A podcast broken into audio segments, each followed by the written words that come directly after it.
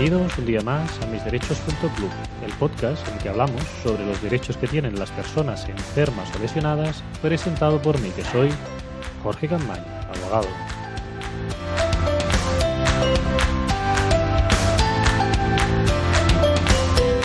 Muy buenos días a todos y feliz miércoles 27 de noviembre de 2019 en este episodio es el número 150 ya de misderechos.club y que hoy vamos a dedicar a contestar a las preguntas de la audiencia.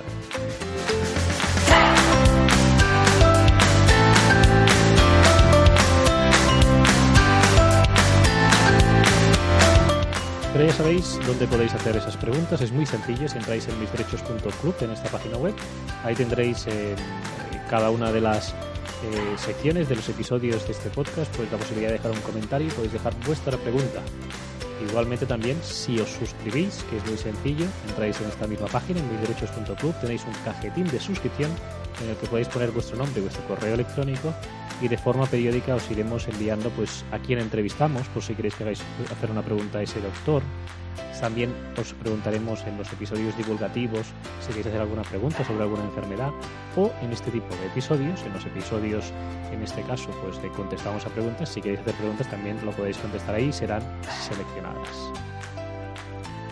Y antes de empezar a contestar las preguntas, también recordaros que este año tenemos el objetivo de ir subiendo posiciones en la categoría de salud de iVox, ¿eh? que es esta plataforma de podcast y tenemos ese objetivo, ser la, el número uno. Para poder conseguirlo es muy sencillo, entráis en ibox.com, ibox.com o lo buscáis en Google, ahí entráis a misderechos.club y podéis pues suscribiros y de esa forma iremos escalando posiciones. Ya tenemos tres estrellas sobre cinco, esperemos que vaya subiendo y que podamos conseguir el objetivo de llegar a ser esa primera posición que de esa forma pues nos ayude a que muchísimas personas más nos escuchen y puedan recibir la ayuda que prestamos aquí. Y ahora, si os parece, vamos a empezar ya con el episodio de hoy de Contestamos a Preguntas.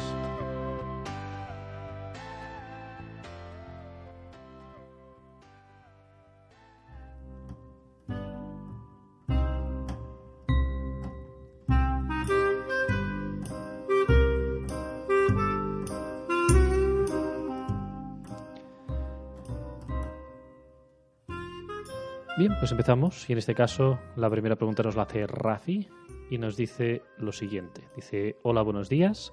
Para empezar te diré que tengo fibromialgia, polio, eh, soy de Sevilla, algias, tengo afectada la columna L3, L4, L5, tengo bursitis, jaqueca. Quiero que me ayudéis por si puede jubilarme antes de tiempo. Bien, muchísimas gracias por la pregunta que nos formula Rafi y en este caso hemos de hablar de la jubilación anticipada. ¿eh? Jubilación anticipada del de, eh, 45% en función de algunas enfermedades. Ya sabéis, en este caso, pues que eh, hay un real decreto. En este caso, el real decreto es el 1851 del 2009 y este Real Decreto lo que regula es que para unas determinadas enfermedades pues eh, se puede acceder a la prestación de jubilación anticipada. ¿Cuáles son los requisitos? Tener el 45% de discapacidad reconocida, es decir, tienes que tener la discapacidad como mínimo de un 45% y tiene que estar diagnosticado en este caso el síndrome de pospolio o el polio, ¿vale? Si tienes ese diagnóstico, entonces ahí sí que podrías pues solicitar eh, una jubilación anticipada. Otro de los requisitos importantes que este mucha gente que sufrís polio no lo tenéis porque los efectos han aparecido ahora y el Real Decreto pues es de 2009 e insisto eh, los efectos del pospolio han aparecido sobre todo ahora y sois personas que de media tenéis más de 55 años, eh, lo que nos exige este Real Decreto es haber tenido eh, la discapacidad con el 45% y haber trabajado con ese grado de discapacidad del 45% 15 años. Si no cumples estos dos requisitos, 45% más con polio diagnosticado en la resolución de discapacidad y 15 años trabajados, no puedes solicitar la jubilación anticipada eh, que se puede solicitar a los 56 años, eh, sin tener ningún tipo de penalización. Entonces, mucha gente este requisito no lo cumple. Eh, tengo el placer de poder colaborar con la Asociación de Polio y Pospolio de Cataluña y, entre otras cosas, se está trabajando para que se pueda modificar este Real Decreto y, en concreto, para aquellas personas que padecéis polio y pospolio, que sois poquitas, por suerte ya, porque ahora se vacuna y ya sabéis que no hay nuevos casos, al menos en el mundo occidental, pues ya quedáis pocas personas y realmente no sería un coste muy grande y pues aquellas personas que habéis tenido que sufrir el síndrome pospolio, los efectos tardíos ¿no? de, este, de esta enfermedad que os afectó en la infancia y que habéis ido conviviendo con ella, pues por el hecho de no haber tramitado antes de 2009 pues el grado de discapacidad o no tener ese 45%, pues os penaliza muchísimo.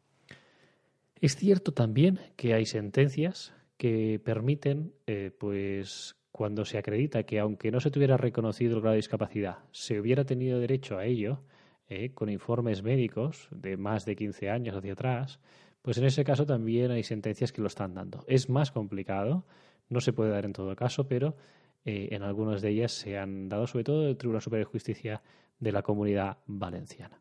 Así que estad atentos, os iremos informando de la progresión que pueda haber eh, de todo esto. Esperemos que en esta legislatura pues tengamos un gobierno estable y que esta cuestión pues llegue al Congreso que ya es pues hubo una iniciativa popular y esperemos que todo esto pues eh, acabe en un puerto y que al menos en relación a las personas que estáis afectadas de polio y pospolio pues se pueda modificar ese requisito de tener 15 años y simplemente con el diagnóstico del 45%, eh, pues con ese grado ya se permite a una persona de 56 años o más pues poder acceder a la jubilación anticipada.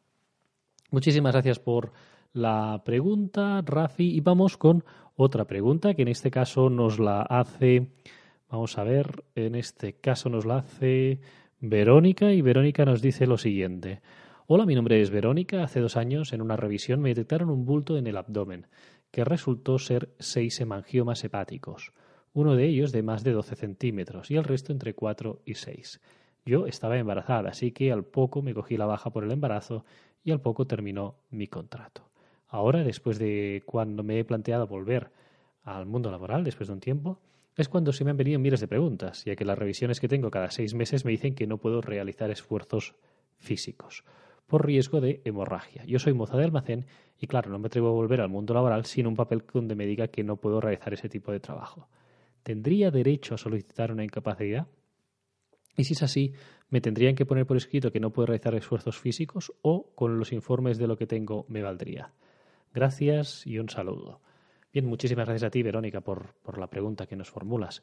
Lo cierto es que en este caso que nos comentas sí que tendrías derecho, entiendo yo, a una incapacidad total para la profesión habitual de esfuerzo físico, como es mozo de almacén, porque requiere de posiciones forzosas, ¿eh? es decir, de agacharte mucho, ponerte cuclillas, coger mucho peso, estar todo el día en DP, etcétera, es decir, de esfuerzo físico, ¿no? Entonces, evidentemente se necesitaría un informe del digestivo eh, pues del cirujano si te han eh, intervenido eh, o del el digestivo en el que se haga constar ahí que tienes estas lesiones y que pues se te tienes prohibido o más que tengas prohibido es que no puedes realizar tareas que requieran de esfuerzo físico. Esencialmente posiciones forzosas y coger pesos. Si esto lo puedes tener en un informe con eso, y siendo tu profesión última la de mozo de almacén, si has hecho más de un año esa profesión y fue tu última profesión, en ese caso podrías solicitar una incapacidad total para tu profesión habitual. Eh, yo creo que como mínimo tendrías que intentarlo, si tienes un informe del digestivo en ese sentido. Eh, y ahí es importante, como consejo, que no te digan en el informe debe evitar coger pesos y demás, sino que haga constar que estás limitada para tareas que requieran esfuerzo físico, posiciones forzosas, eh, manejo de cargas, etcétera. ¿eh? Porque hay muchos informes que son un poco más ambiguos y cuando dicen debe evitar cargar peso y demás, eso eh, pues directamente no lo tienen en cuenta. Entonces tiene que hacer constar limitada para tareas que requieran esfuerzo físico, manejo de cargas, posiciones forzosas. Y entonces si te pone eso, insisto, pues puedes tener una probabilidad alta de que te puedan reconocer una incapacidad permanente total para tu profesión habitual de mozo de almacén. Muchísimas gracias, Verónica, y espero que nos vayas pues comentando cómo va tu caso y lo puedas compartir en el caso que te decías de solicitar la incapacidad y así lo compartimos con la audiencia. Vamos con otro caso. Eh, otra pregunta nos la hace Leonor y nos pregunta lo siguiente. Muchas gracias por esta labor tan completa que ponen al servicio del público de forma tan desinteresada. Gracias a ti, Leonor, por preguntar. Llevo 11 meses de baja por enfermedad común. Hace un mes me han operado del hombro y me dicen que necesitaré unos seis meses más para recuperarme. Por lo tanto, en breve tengo que pasar el tribunal. En mi empresa, por convenio, deben pagarme el 100% al sueldo real fijo. En mi nómina se refleja por IT el 75% seguridad social, que es igual a la cantidad que me ingresan cualquier mes.